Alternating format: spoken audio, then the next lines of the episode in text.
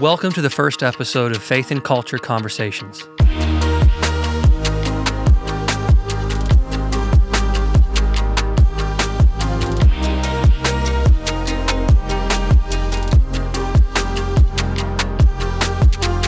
Here at the outset, the question we need to answer is why? Or what's the purpose for creating a podcast of Christian conversations? The short answer is that we see a need to help Christians navigate the intersection of Christian belief and cultural influence. This is a bold statement to make, but I think it's uncontestable, and it's that at no other point in history has humanity enjoyed instantaneous access to more information and ideas than today. In fact, it's not even close. And it's not simply the case that we have unprecedented access to information, but it's also the case that information has unprecedented access to us. But that's a conversation for another episode. We believe the enemy is after your mind and heart, and as shepherds, we're jumping into the fray. So we invite you, the listener, to come along with us as we discuss important issues where the faith and the culture around us are colliding. In today's episode, we discuss the challenges Christians face in thinking well for Jesus in the 21st century. Thanks for tuning in, and welcome to the conversation. Well, let me introduce the guys. First of all, Van Minder is here with us today. He's a husband, father of three girls, one married, two in college at Texas A&M and Baylor, grandfather to three. Is that right, Van? Yeah, three. Graduate of Howard Payne University and Southwestern Seminary, where he received his master's in religious education. Van has been faithfully serving in ministry for over 35 years, which makes him pretty old, and currently serves as the lead pastor of community life at Lake Ridge Bible Church. He's also six foot eight and would like for you all to know that. Kyle Wisdom is also here with us today. He's also happily married. He's a graduate of Criswell College and is about to wrap up the THM degree from Dallas Theological Seminary with a focus in worship and media arts. Is that what it's called? Worship and media? Yeah, media and worship arts. Media it's and worship arts. Lots of names, but Okay. that's where we're at now. He's currently serving as the student minister at Lake Ridge, having set aside what would no doubt have been a very successful career in the stage or on the screen. Maybe so. Keith Lowry, more affectionately known to me as Dad, is married and the father of four children, three still surviving, the grandfather of eight, right? Is it eight? Is it up to eight? Yes, it is. He's still gainfully employed and engaged in a storied career as a software engineer, has north of four dozen technology patents in his name. He's a Colson Fellow and in his spare time publishes articles in Touchstone Magazine, a journal for mere Christianity. Keith currently serves as the elder of InReach at Lake Ridge. Last and certainly least, my name is Ben Lowry. I'm also happily married with two marvelous children. I'm a graduate of Criswell College and twice of Dallas Theological Seminary, where I earned a master's in historical theology and a doctor of ministry degree, which means I'm the kind of doctor that can't do any good. So I currently serve as lead pastor of ministry development at Lake Ridge Bible Church. All right, guys. So to get the conversation for the day started, Henry Ford, who lived late 19th century, early 20th century, is often quoted as having said, Thinking is the hardest work there is, which is probably the reason so few engage in it. So, in what sense is that still true today, and what challenges do Christians in particular face in that regard? I think it's certainly still true. Um, one of my favorite Robert Frost poems talks about people who are watching the ocean. They're sort of watching ships go by and they're sort of doing nothing. And he describes them as people who think neither far out nor in deep. Um, and I think that's kind of where we are culturally. We occupy ourselves with a lot of thoughts. So we we uh, look at a lot of articles. At least we read the headlines on Yahoo and Google, um, and we talk about a lot of things, but we we're not really dedicated to the discipline of thinking deeply about them. And we'd prefer something like a slogan or something like a headline rather than trying to really get into an argument or a discussion with someone. Yeah, I think, um, you know, the reason I think that's still true today is because we don't want to take the time that thinking requires. We'd rather be told what to think, you know. So whether it's the uh, a news article in the information age that we live in, it's just, you know, at your fingertips. And so to think for yourself or to, like I said, to, to really take time and, and, and probably some quiet solitude and do some serious thinking. Um, about the things that are being talked about today. Um, you know, it's going to require a, a discipline of, um, you know, sit, taking some time aside and thinking through these things, um, and not and not let somebody else really do the thinking for you. There's sort of a corollary quote, I think, that came from Edison, or at least it's attributed to him, uh, in, in which he said, um, People often don't recognize opportunity because it's dressed in overalls and looks like hard work. uh, I think, um, I don't think people are predisposed against thinking, but I think there's some structural things happening in our culture, even particularly maybe in the area of technology that mitigate against it, and that is um, distractedness. I think um, there's a there's a lot of technology and a lot of business models in the technology space that are attention oriented and designed to draw your attention away from what you yourself would be thinking about and onto things that kind of a table that's set for you regarding what your mind should be focused on and i think that it, it creates a challenge for everyone not just christians but certainly for christians in terms of thinking well uh, because of the distractedness and the attention grabbing sort of model that um, technology brings into our lives. And I, I think you see this with our kids today too, right? I mean, it's hard for anybody. To, I mean, I, I'm noticing this more and more. Of your your college age, uh, high school age kids, for them to look you in the eye and just have a conversation because, to your point, I think uh, their heads are buried in, in a phone, and it, it's more of just being distracted by something, and it's hard for them just to engage and even process what you're trying to talk about, and and so uh, thinking uh, in, in, that context is very difficult, I think, for them. Yeah. But I wouldn't call it an, a generational problem simply because the people I see most active and um, engaged in frivolities on like Facebook are actually a lot of older generations as well. Yeah. You see well, a lot got of people time on their hands. Yeah. Well, it's it. I think the the youth have grown up with it, and so it's they're more native to it. They're more they're engrossed in it at every level. Um, but I think everybody's sort of trapped in this cycle of I don't I don't want to have to work to pay attention to something. I want something to jump out at me.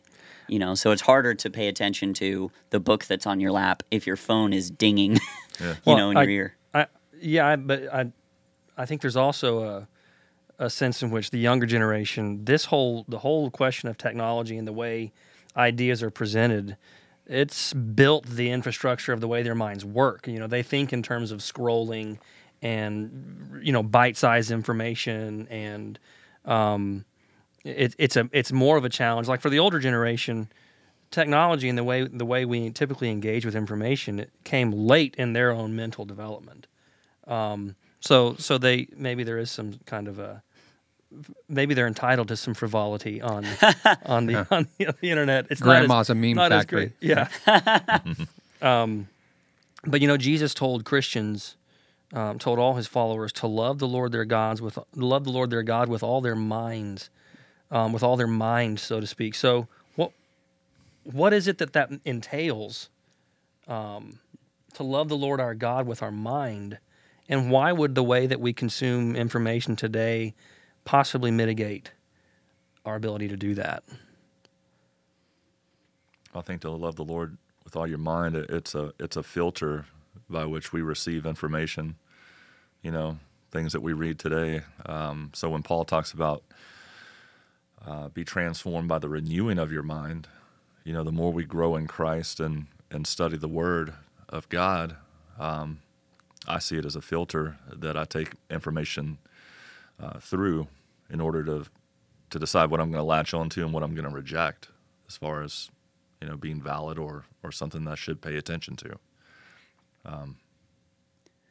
Yeah, and it's uh, Second Corinthians ten, uh, verse five talks about taking every thought captive, and to your word about structuring. What structures our mind? Not just what are we thinking about, but what's setting the boundaries, setting the categories. Um, so when we think about truth, um, whose definition of truth are we using? I think loving the Lord with your mind says God defines that category for me.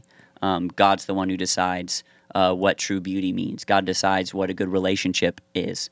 Um, and so, if God's the one who's sort of defining the categories and giving you the structure of your thoughts, um, I think that's more important sometimes, even than, to your point, the content of what individual thoughts are all the time.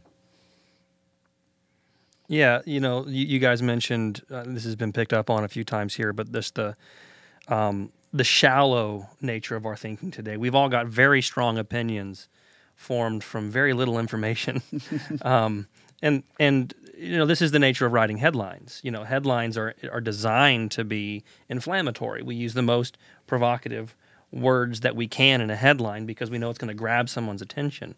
But the argument itself is nuanced. At least it ought to be, you know, because the truth is notoriously complex. Often, um, you know, complex systems are are sort of hard to diagnose, and getting to the bottom of any social issue or um, or, or, even a biblical issue often requires thinking across uh, uh, a variety of genres and, and topics and issues, and it's complex. Um, often the truth I don't think could be fit to 140 characters or less. You know, or into two pictures with captions on them, like right, a meme. Yeah, or... like a, a meme can tell you something of the truth, but it doesn't tell you the, the the whole truth. It sort of captures our attitude about the truth more than anything else, probably.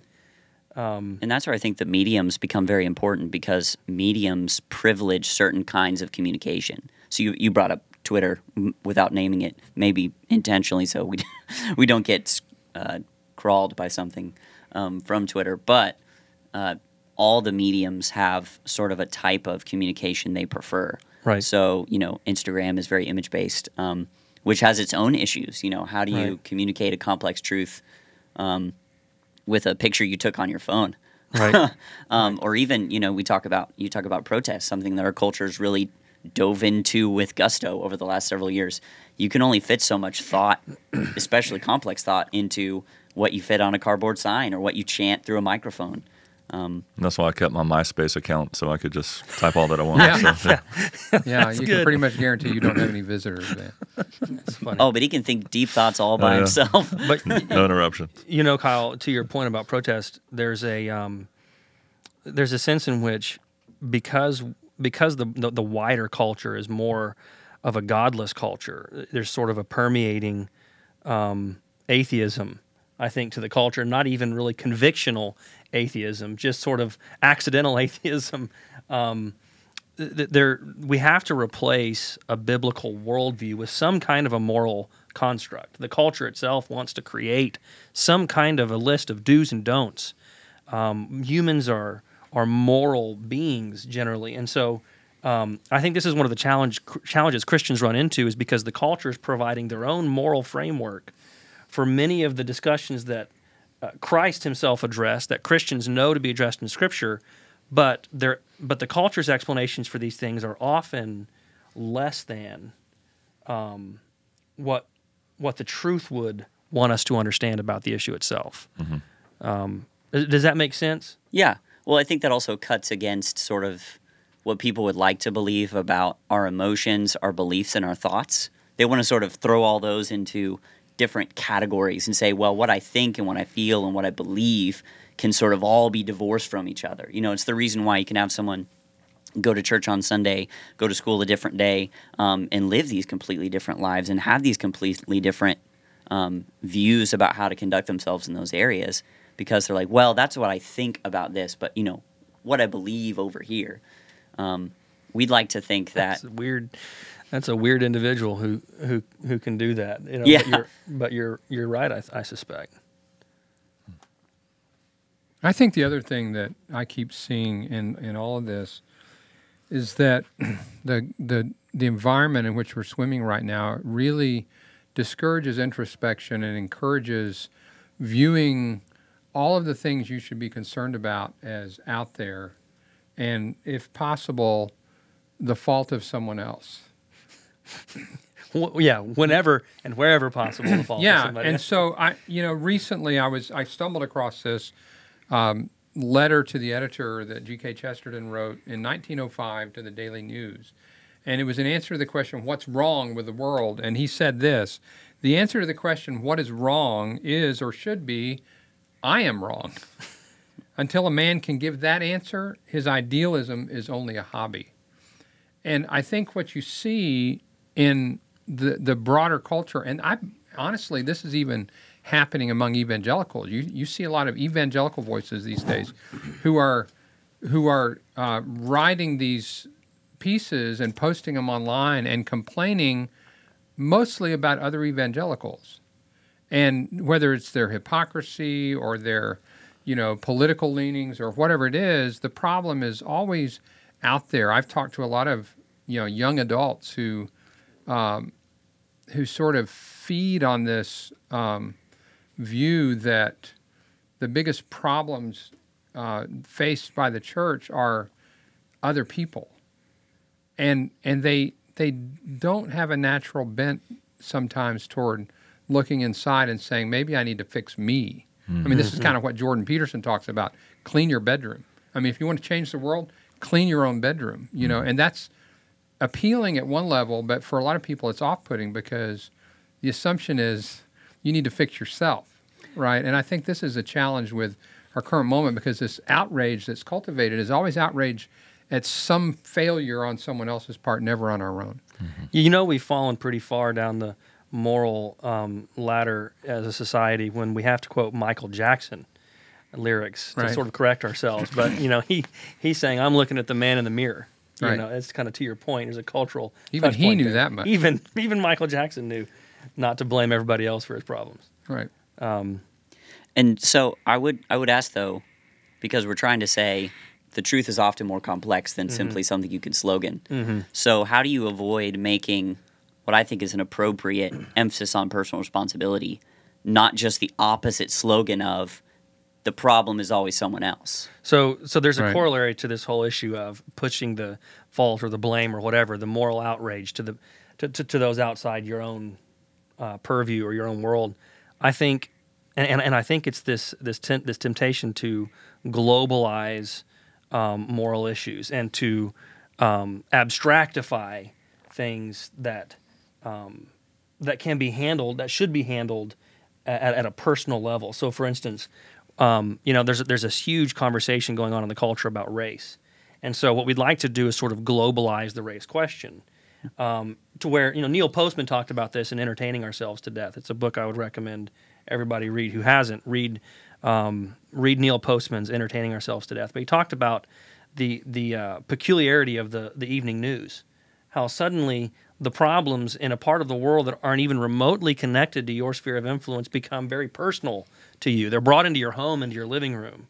Um, but we flit from some catastrophe in Uzbekistan to um, a Kellogg cereal commercial, you know, in the matter of seconds. We, we jump from topic to topic. So, anyway, I, I, I think that that doesn't help us think better.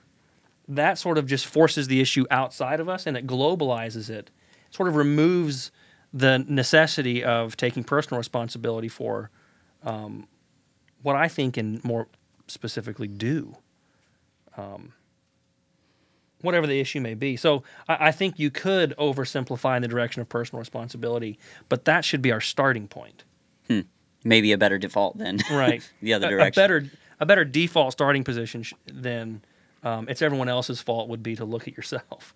Mm-hmm. For and if you're trying to diagnose a problem, you know. Um, C.S. Lewis, he wrote the introduction to a, a translation of Athanasius's On the Incarnation. Athanasius was an early church theologian um, who wrote a book about Jesus' incarnation.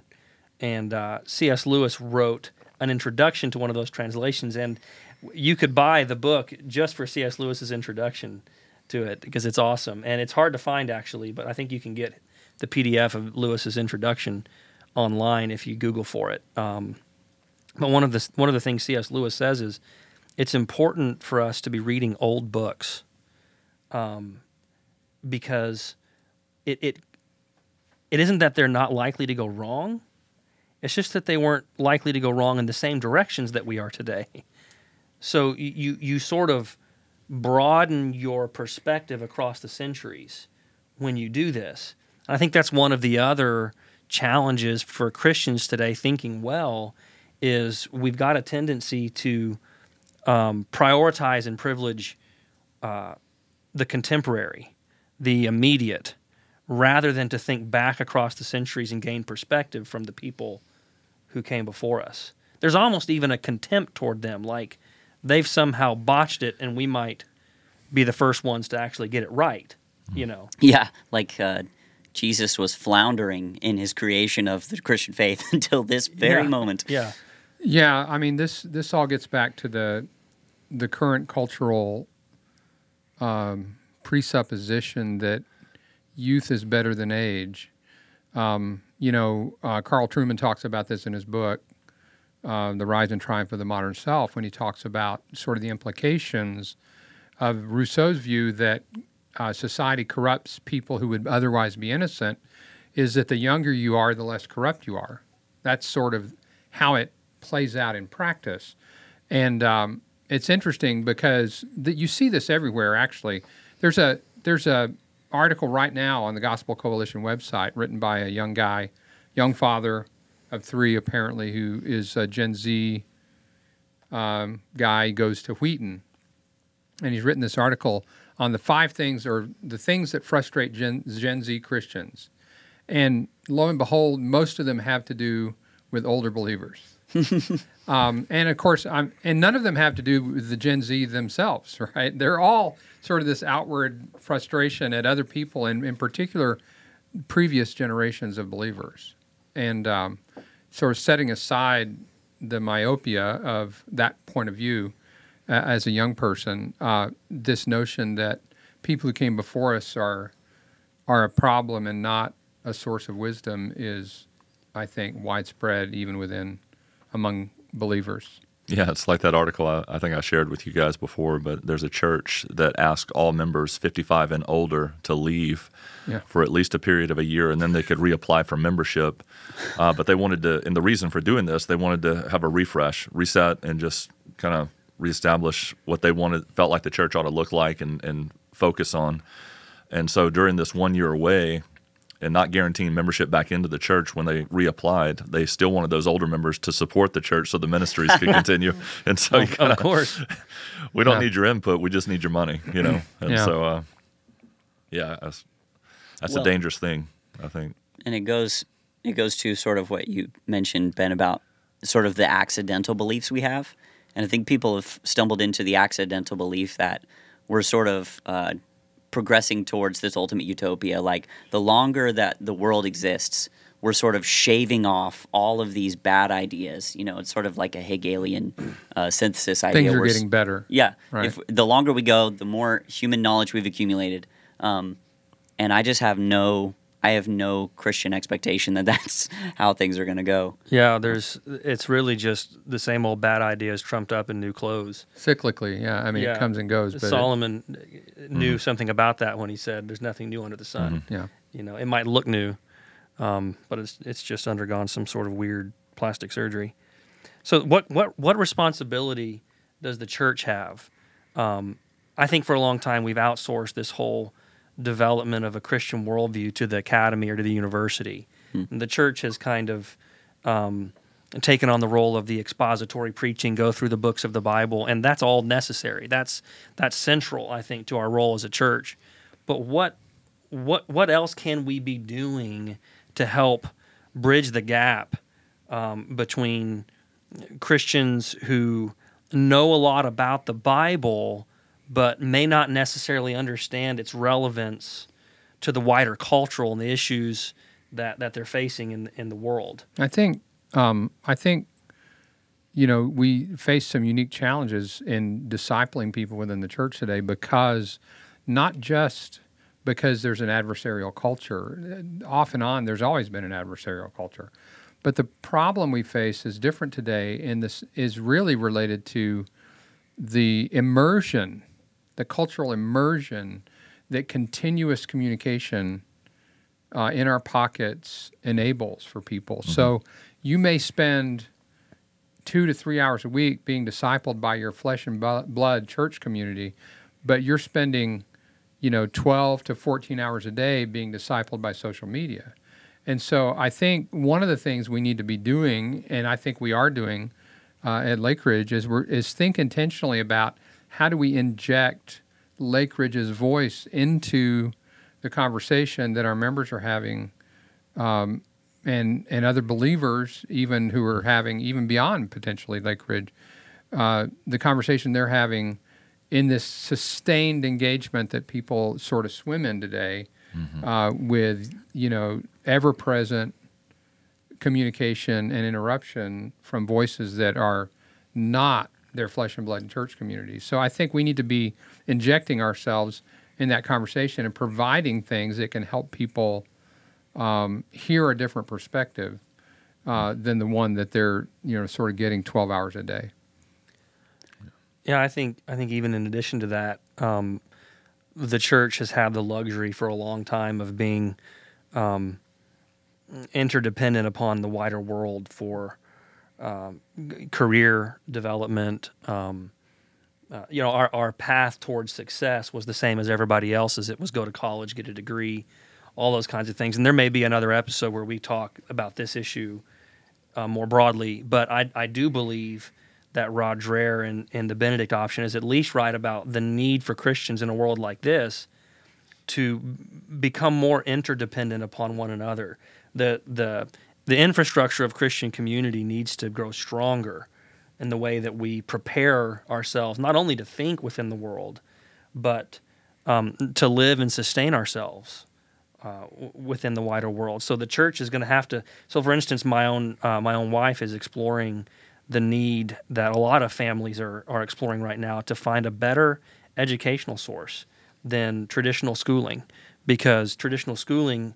Um, in, in so many areas, not not not you wouldn't say this flatly is the case across every school everywhere, but but um, by and large, families are growing more and more worried about the state of traditional schooling um, in the terms of the ideas that their kids are being asked to imbibe, and uh, just the real absence of any sort of Christian worldview uh, being taught there. Um, so it's not so much that they're not just, it's not so much that in schools kids aren't getting a Christian worldview, it's that they're actually getting something antithetical to a Christian worldview in many cases. Well, and that's where I feel some of my responsibilities as a as youth director pretty keenly because one of the things I'm learning is I have to I can't trust that they've been taught how to do good research, good thinking all the time. So, you know, I, we have to talk about logical fallacy sometimes with youth because no one's no one's telling them this,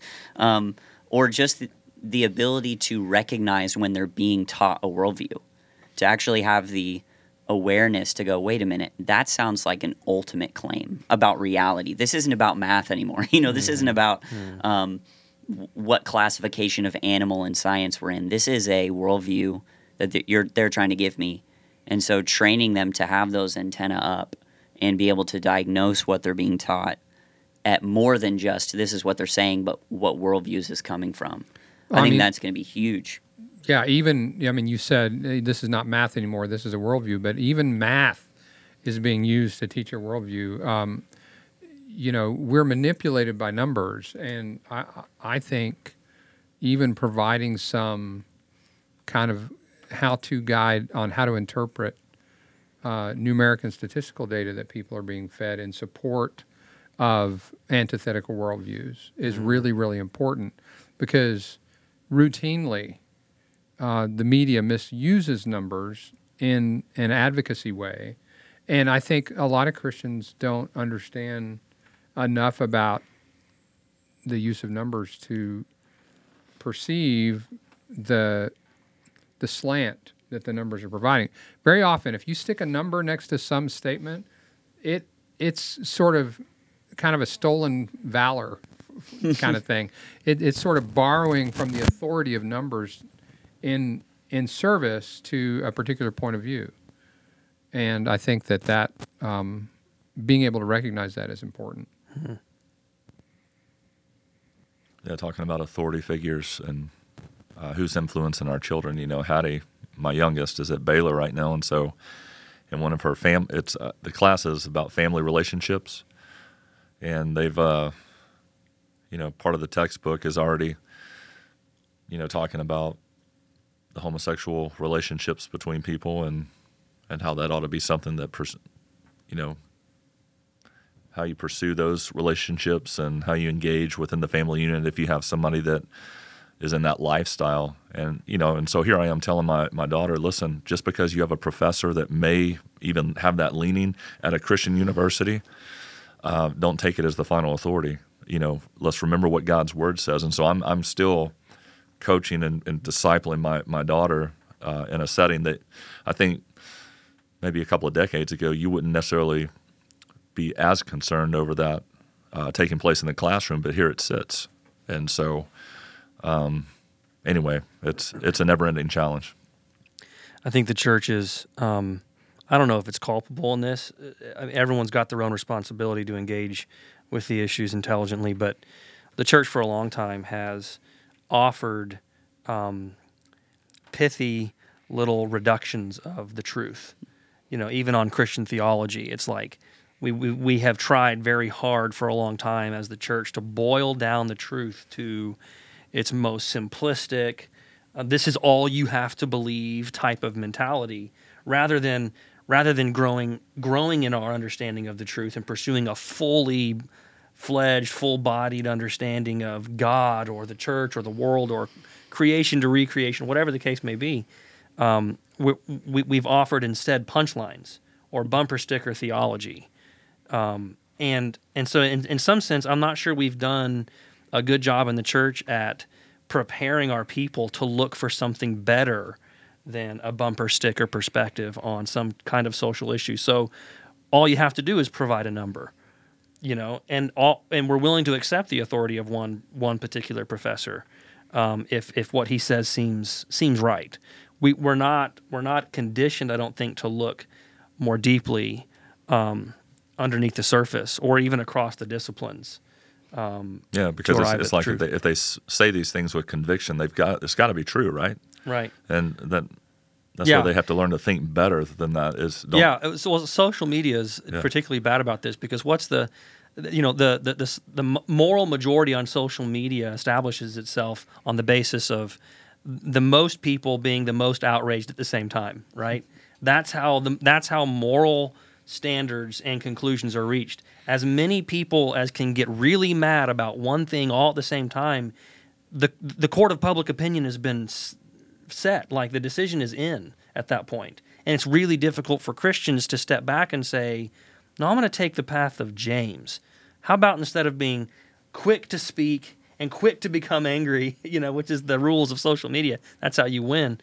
In, instead, let's do what James said and be slow to speak and slow to become angry because as the proverb says the first person to give an account seems right until a second comes to examine him.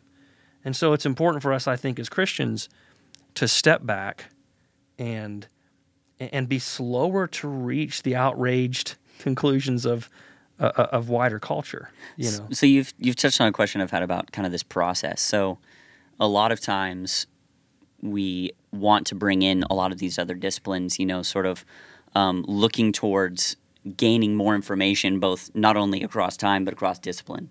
Um, how do we know when we've sort of trespassed outside of allowing those disciplines to inform our thoughts versus we're sort of allowing those disciplines to conform our thoughts on the Bible? You know, so you talked about James. It's like James should inform our discussion of all these other disciplines. How do we know when we sort of flip the equation? And now we're allowing those disciplines to color James for us. I think the big area that we've talked about before is a lot of this discussion of uh, critical race theory. We're sort of allowing a discipline that's um, outside the Bible to speak back into our Bibles. Mm-hmm. Um, and so, how do we know when we're doing that and when we're trying to think more broadly about things? I would, I mean, the first thing that comes to my mind um, is patience to be patient. I think the, the quick conclusion sometimes, if you find if someone's offering you a univariate explanation, in other words, if someone really is trying to boil down the entire issue of, um, let's say, for instance, since we've brought it up, the race question to really the color of someone's skin. Like if that's really what defines somebody, that's a univariate explanation. That explains every other aspect of their life how much money they make, what they believe about something, whether they're guilty or about something or not, whether they've lived a privileged existence or not. You can know all of that about an individual based on one thing the color of their skin. That's a univariate explanation. Christians should be automatically suspicious. Yeah, and I think that's an instance where you can be quick to speak and quick to become righteously angry over something because it's not true. We know it's not true. Van, that's not what the Bible says. well, I, I think, yeah, well, I, I, I know what you're saying. I, there's there's a there's a time when y- yeah, you, you don't, you, It's possible to have clarity. That's and to exactly know right. what- That's right. What's true, Yeah, and, it- and then respond accordingly. right right it doesn't necessarily require a being quick to listen because you've heard enough at that point mm-hmm. because it, you know mm-hmm. it's going against the truth. Right. I, I think, Kyle, the other part of that answer that comes to my mind. So when I say be patient, that's one. You know, for instance, in criminal cases, you need to let the officials do their jobs and not reach sort of righteously indignant conclusions based on a hashtag campaign. That's a bad idea. So so be patient and let the case play out. The other the other thing I think is kind of going back to what C.S. Lewis says, read across the ages. You know, um, if if this is um, if this is an idea that's brand new to your time and place, and it's coloring the way that you're viewing all of Scripture, there may be a problem, right? I think at least a red flag should go up. Hmm. And then I would ask this question: What's the source? I would question the origin of the idea itself. Is it born of the light, or is it born of the darkness? There's a lot of Christians today on the critical race theory question who have found utility in some of the terms that get thrown out by the critical theorists and by this whole intersectionality idea and maybe another another episode on that on, on those issues specifically to to flesh out what those terms mean and the kinds of terms they're using but it, it Christians have found utility in it because they think that these terms can help us do our job as a church to help address the animosity between different groups. But I don't. I, I think that Christians ought to be slow to adopt terms for their utility, um, especially if they're born of an atheistic worldview, because it's entirely possible that those terms are the fruit of an atheistic worldview, not sort of accidentally connected to an atheistic worldview, and we borrow them um, to our uh, um, demise. I think eventual. Yeah, and I think we're we live in a time where it's a really popular thing to do to make broad, sweeping generalizations about entire groups of people. In part, like you were saying, based on the color of their skin, a univariate kind of explanation. But even the broad, sweeping generalizations themselves, even if the basis for making those is multivariate and it's not just related to skin color, um, it, particularly if you're talking about g- group motivations, it's really hard to characterize that. There's a there's a kind of a hot video online talking about CRT related to this from Phil Vischer, the Veggie, VeggieTales guy, and he's done a series of posts on on uh, on race, and he, he's he's a great storyteller, but he he he actually makes things up and attributes assumptions about what is animating the thinking of large groups of people based on their skin color. And so he'll say, for instance, that that all the pathologies you see in, say, urban black communities is a result of hopelessness. Well, there's no doubt that somebody in that community, for whatever reason, may be hopeless. But to sort of ascribe hopelessness to an entire universe of people merely on the basis of their skin color and without any sort of underlying data that you're offering to show where you came up with those numbers, what he's doing there is he's crafting a story. He's not he's not looking into what's real, and um, and it's not that it's not even a good a fun story to listen to. Phil's a neat guy. He's he's fun to listen to, but it's just not true because the pathologies that exist in many communities, if you look at the data, are much more challenging to quantify and make broad brush sweeping statements about. Um, you know, it's not hopelessness that is the source of fatherlessness within, you know, the urban black community, Right, let's say, right. uh, where 70ish percent of children are born into homes without dads. And so, um, if you're serious about these kinds of things, you can't go by stories. As a believer, You can't. You got to recognize the sweeping generalizations for what they are, and and then look deeper, dig deeper uh, into what what's really animating the thing that people are outraged about, whatever it is. and so much of to talk about the way information is communicated now we have conflated so deeply now um, the more traditionally objective traditionally investigative forms of information gathering so like journalism Yeah. um, uh, all these other types of, of communication that were designed to give us the truth, uh, sort of unvarnished and you know with as much objectivity as we can muster, with storytelling, with Yeah. the artful forms of communication, Yeah. to the point now where uh, even very originally, you know, very reputable organizations that used to deal in journalism now sort of unashamedly deal in story because they know that that's a way to convince people, it's a way to persuade people, but it doesn't have all the um, sharp edges of having to say things that are always and demonstrably true. The triumph of anecdote over analysis. Yeah. You know, So sentiment, we can sentiment over Yeah. information. so we can tell a really sad story from someone's perspective with the right, Right. music underneath it, and somehow that trumps. Yeah. well, there's any a special knowledge uh, associated with someone's experience, right? And and so, to what level do we elevate that special knowledge? Some people would say it's unquestioning, it's inerrant. A person's own experience and perspective should be should go unchallenged by by and, and if you challenge someone's own perspective of their of their experience, then you're you're doing something cruel, you know. Because that would be You're you're white splaining or mansplaining or or or erasing them or Yeah. removing their dignity because Right. you're going to question, hey, maybe your perception of your own experience is incorrect. yeah. I I had a so when I was a kid. Um, Is this going to be a, a story, an anecdote? This is an anecdote, and I don't want anyone to question it. Okay, um, this so. But when I was a kid, uh, I I was walking my dog one day in the neighborhood, and a guy in a white vehicle pulled up next to me on the street. And the guy, I was probably ten years old, eight years old, something like that. The guy, the guy asked, rolls down his window and asked me whether I had seen a dog just like that one. Okay? Because he needed help finding his dog. And I was terrified. I mean, I was absolutely petrified. The reason I was absolutely petrified was because at school, earlier that day, they had sat all of us second graders down. This was back in the 80s, right? They'd sat all of us second graders down and given us um, a crash course in what to look for if you're about to be kidnapped. okay? This was at school. And one of the things you look for is a male in a white vehicle who asks you about a dog that he's lost. That had literally been covered that morning in class, okay, as a second grader. And so I'm convinced. Uh, I'm, I'm viewing all of the all of reality, the entire world through the mythology of men in white vehicles looking for dogs are out to get you, like they're going to kidnap you. And here was a man in a white car ready to kidnap me, right? For all I knew. I was petrified. Well, I told him I hadn't seen the dog. He drove off.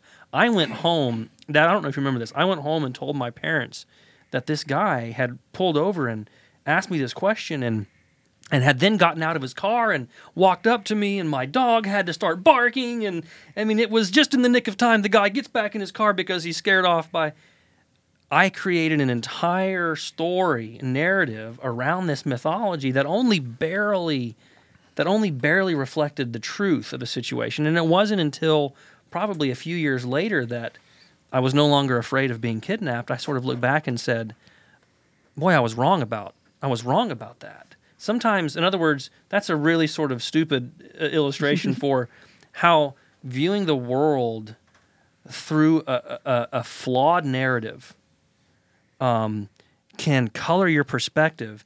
And actually something you believe to be true isn't true. Um, in today's world those kinds of those kinds of uh, narratives or experiences go unquestioned often. I think the most interesting part about that story is you didn't reference Lord of the Rings one time. So that, that's uh, that's pretty Uh, good. we're going to do an- another episode just on lord of the rings We're going to need at least three episodes, I think. yeah So, so that leads me to a question then. When do you know when you've reached a position of conviction?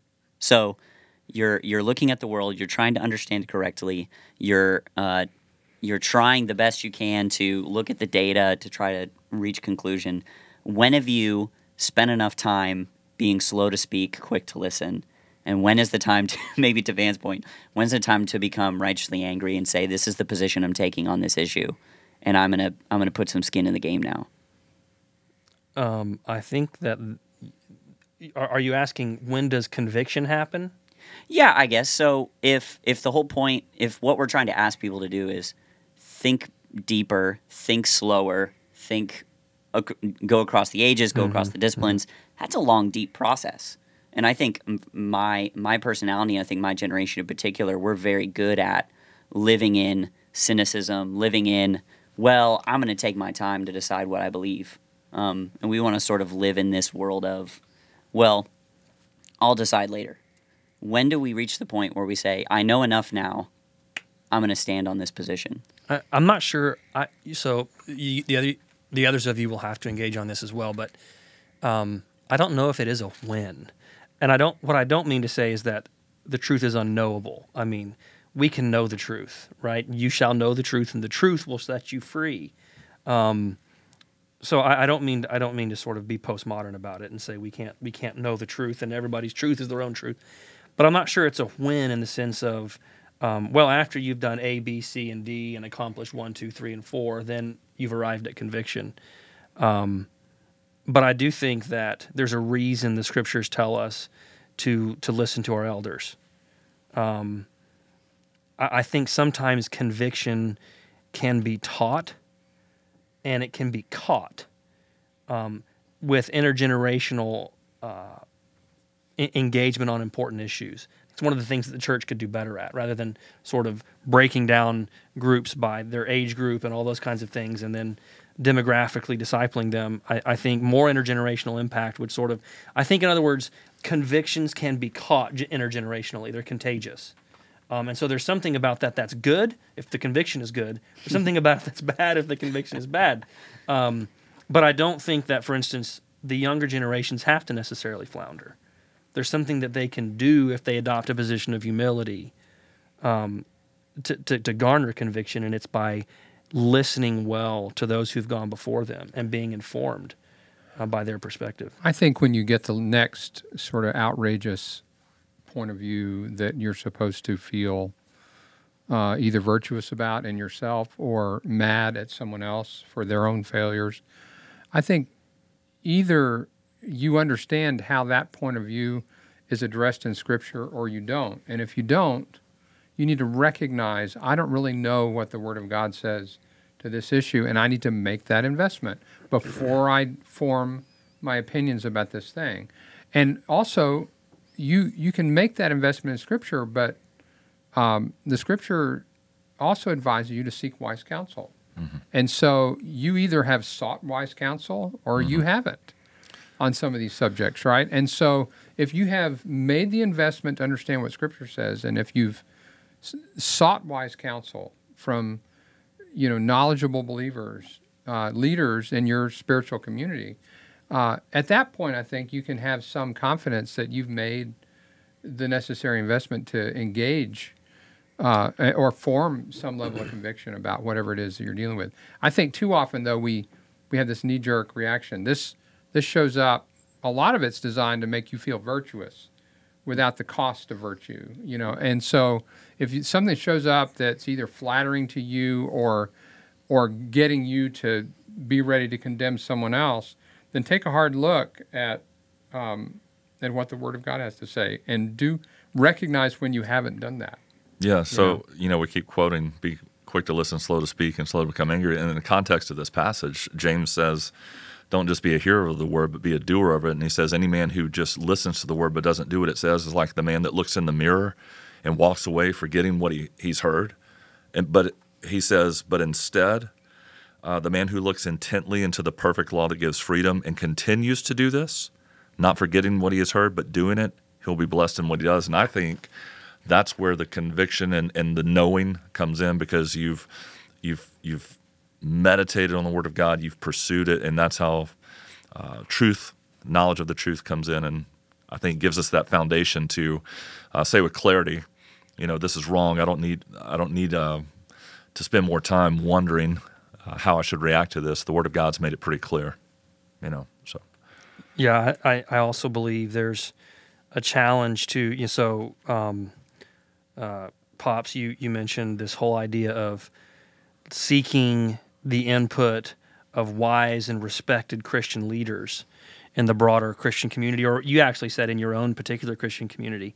I think that there's a lot of um, we've talked about the globalizing of ideas. There's also a globalizing of the Christian community, and in, the sense that uh, Joe Christian is going to be informed by celebrity pastors and well-known writers or thinkers across the country and even across the globe before he's informed by his own pastors and elders who he's biblically accountable to you know? And there's a danger in this. Now those guys may be on point. They may they may be um, just as right as anybody else but at the same time i think we've got to look more closely to home. Um, yeah, because their celebrity status can cause them to veer too, and have you know a lot of knee jerk reactions to the topics of the day, and they can be very uh, easily misguided. Right. You know, so, on on this issue, and this is the last thing we'll discuss together today, because there are, I think there is a growing rift in evangelicalism along several different moral fronts, and I believe that the world is defining the terms for us, by and large, um, sort of drawing the lines of battle for us, and then Christians are falling on one side or the other. Um, how is it that we should approach contentious issues in order to think Christianly and to love the Lord our God with our minds? I, I, see the I see the discourse sort of crumbling from the word "go," because um, everyone's automatically angry at the other person on the other end of the discussion, whether that's in person, online, over the phone, whatever, over an email. Um, so, So- uh, w- what are some rules that we could follow? Some principles we could help guide us in this? So if we, if we go back to the passage we were in yesterday in Second Timothy, you know, Paul's given Timothy this instruction about how to be faithful in preaching the word, and talked about that the word is useful for correcting, rebuking, and encouraging. And then he says, "And do this with patience and careful instruction." I think that is something we have to keep in mind as we deal with this because uh, it will be, uh, for, I think, for many people, a contentious type of conversation uh, upon first hearing. Um, you know, I asked you guys in elder prayer yesterday to pray for a visitor that was going to be here um, and had been told in advance the person was lost. I find out after church is over that he was very angry uh, in light of what was preached. And so I talked to uh, my soon to be son in law. Say, hey, man, how's it going? Because I'd send him a text after church. Hey, I hope in light of today's message, you have a chance to talk to your friend. And he says, We're actually talking right now. He's pretty angry over the myths that you addressed. And uh, so we he called me last night and uh, told me how their conversation went and just felt like he was banging his head against a wall trying to help him get his friend to understand that God's word is truth. It doesn't change. And, and so, uh, you know, this this guy is a really nice guy, you know, uh, very personable, but his his thinking, his con- convictions have been shaped by just a lot of things of the world, and doesn't understand why uh, things like uh, same-sex marriage shouldn't be celebrated or at least endorsed or welcomed, and um, you know the whole CRT conversation. Uh, he's um, he's just kind of on the bandwagon of those things, and so I just told I told my uh, son-in-law, I said, "Listen, be patient, trust the Lord with it, uh, proclaim truth in a loving manner, and let and let the Lord deal with his heart." You know, I, I think you just have to be patient and walk alongside these people, um, and be willing to revisit those conversations. Uh, it's the point I made yesterday. It's not not always a one and done deal. Uh, it's going to take time, and uh, we need to rely on the Lord and the Spirit of God to uh, open eyes and, and convict hearts. I think it's important to remember in this regard, and I think what you just said sort of reflects a spirit that we're not competing with people. Right, We're not we're not in competition to win the argument, right, right? We're we're vessels. We're we're declaring the truth that we know, Uh, and we don't have to have some sort of judgmental delight at the idea of, you know, um, overcoming this other person. We're not trying to overcome anyone. We're just trying to share the truth. Uh, Francis Schaeffer has this thing that he says he was describing in one of his books uh, the the the split that occurred at the early part of the 20th century among Presbyterians, and just the the huge conflict that you know kind of continues really even to this day between two different branches of the Presbyterian Church. And uh, he made this comment because he was a you know a young man in the midst of all that. He made this comment in one of his books. He said, "We forgot to part with tears," and that's struck me because I think it strikes the right tone about the nature of this conflict. I'm not glad hmm. to be in conflict with people over the question of CRT. I'm not glad to be hmm. in conflict with someone over the question of gay marriage or or whether Christians should endorse and celebrate someone's transgenderism. I'm not glad about that. I have a point of view. I think it's informed by scripture.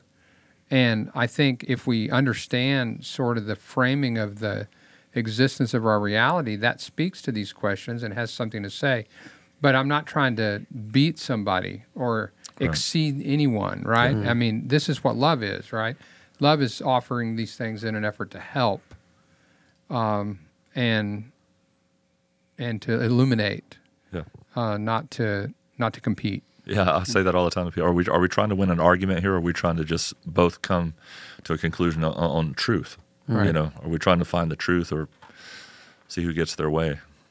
And and what I've found helpful in my conversations with people is in the same way that I don't want to be reduced, I don't want to reduce them. So don't turn them into a slogan. Don't make them a caricature. I, I ask questions that help me understand you better. Because a lot of times we all sort of fall back to our battle lines and sort of lob these sort of thought grenades at one another um, without ever seeking to understand each other enough to advance the conversation because only when I fully understand where someone's coming from, only when I fully mm-hmm. understand the position they're trying to occupy, am I going to be able to bring the right dosage of the truth, the right scriptures to convince them mm-hmm. because um, that's when I know where the truth needs to hit them the most. Mm-hmm. Yeah, and I think that's where the opening statement about thinking comes into play. How can I think better and how to engage in these kinds of conversations with people, you know, in a way that uh, would be honoring to the Lord and, and really help, you know, open their eyes. you know there's there's a, the, the the question of how we engage with the lost world on these issues and then there's the question of how do we engage with those we love where sometimes you feel the pinch all the more um, people within your own families there's hardly a christian family in the world i suspect who hasn't uh, who isn't divided along these ideological lines uh, in in some corner of their um, of their family or among their friends and um, I think one of the things that can be helpful is for us to avoid any terms that short circuit the conversation. So terms like heresy or heretic, maybe just lay off that for a little while. Um, you know, let the conversation develop. Uh, Van, I liked what you had to say about being patient in a conversation. We're not used car salesmen, right? We're not trying to get someone to, to buy the car within an hour. You know, I mean, like this may take months.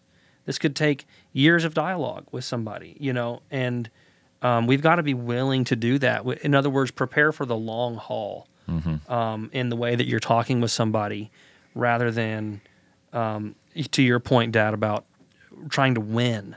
We're not winning. We're not closing a sale. We're we're engaging with people for the long haul. At least we'd like to be. Yeah, it's like Paul said, we're pleading with people to be reconciled Yeah. to Christ. So much as it Yeah. depends on us, we're trying to live peaceably with all men, but part of that does mean drawing lines of Christian belief. You, you, we we can't avoid doing that. So I'm not saying don't tell the truth or don't draw hard lines in the sand. We have to. You know, there's there's this idea that we should leave the conversation open. You know, don't we're not saying that. We're we're saying keep the conversation going, but draw hard lines in the sand about what truth is along the way. Yeah, it, makes me think of Nathan confronting David over his sin and how he tells this this story that really opened David. I mean, David was burning with anger, and then Nathan says, "And see, that's you." And so it, it's like David had no argument against it at that point. And and again, it's not that Nathan was trying to win an argument with David. It's just that he was very uh, the tact that he took in approaching that situation. I thought was just awesome. So if that conversation had been recorded for YouTube, I guarantee you the the um the little clip on YouTube, the little image you see, what's that called? What's that little im- the thumbnail? The thumbnail, thumbnail, yeah. would read something like Nathan destroyed David with this, you Right. know, Yeah. Or, like pull- was- or pulled a sneaky one on David. Yeah. Yeah. yeah. But the image we get of of the church in the New Testament is the one who goes and finds a brother who is walking away from the truth and leads them back. Yeah. You know, hmm. that's the goal. It's Yeah. the person who takes someone and turns them from lies so that they can turn back towards the truth and find transformation in yeah. what the Jude gospel Jude tells us to have mercy on those who doubt.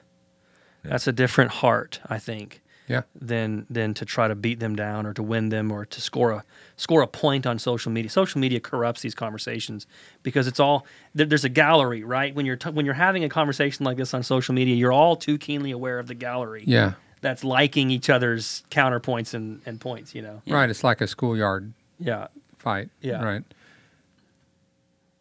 Well, guys, I think what we're after at the end of the day is an ongoing conversation amongst the four of us. With we'll bring in guests along the way as well um, on a variety of topics that we believe uh, Christians engage with, um, both in God's Word, in their own Christian communities, and in the wider culture. But I think some of the conversations are hard to have. Some sometimes people are afraid to engage on these issues. It's not safe any longer to um, to engage on these issues publicly. And so, hopefully, the conversations we have together will help people um, as they as they take part, whether they're listening in their cars or together with friends or whatever. Um, we're just glad that you're part of the conversation with us, guys. Any last words this this morning? And just fight the good fight. I mean, it's um,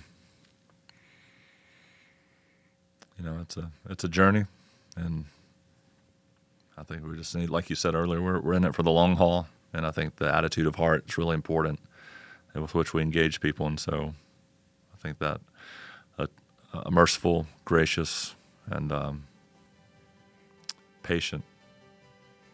We have to. is We have to. We have to lead people to a knowledge of the truth. We have to know that we know the truth, Hmm. but it's not to our credit that we know the truth, and so we we don't lead people to the truth from a position of superiority, but from a humble recognition that uh, we're we've walked in their shoes. Exactly. Yeah. yeah, that we need to love people enough to give them the truth um, because we know who the truth is. That the truth is a person. and His name is Jesus. And the best thing I can give to the person I love um, is the truth himself. Thanks, God. Jesus commands us to love the Lord our God with all our mind, but that's a challenge because the competition for our attention and perspective is fierce and never ending. To love our neighbor, we first have to love God with all our mind. Only a mind grounded in God's character and commands can love people well. So, to that end, think better. Don't settle for slogans, confront the truth in all its complexity. Think broadly, search for the truth across the disciplines and through the ages. Think biblically, root your thoughts and view of the world in the revealed Word of God. And think brotherly, let your love for others compel you to lead them towards Jesus with the truth. This has been a Faith and Culture Conversation, a ministry of Lake Ridge Bible Church. Special thanks to Jeremy Wilkerson for producing.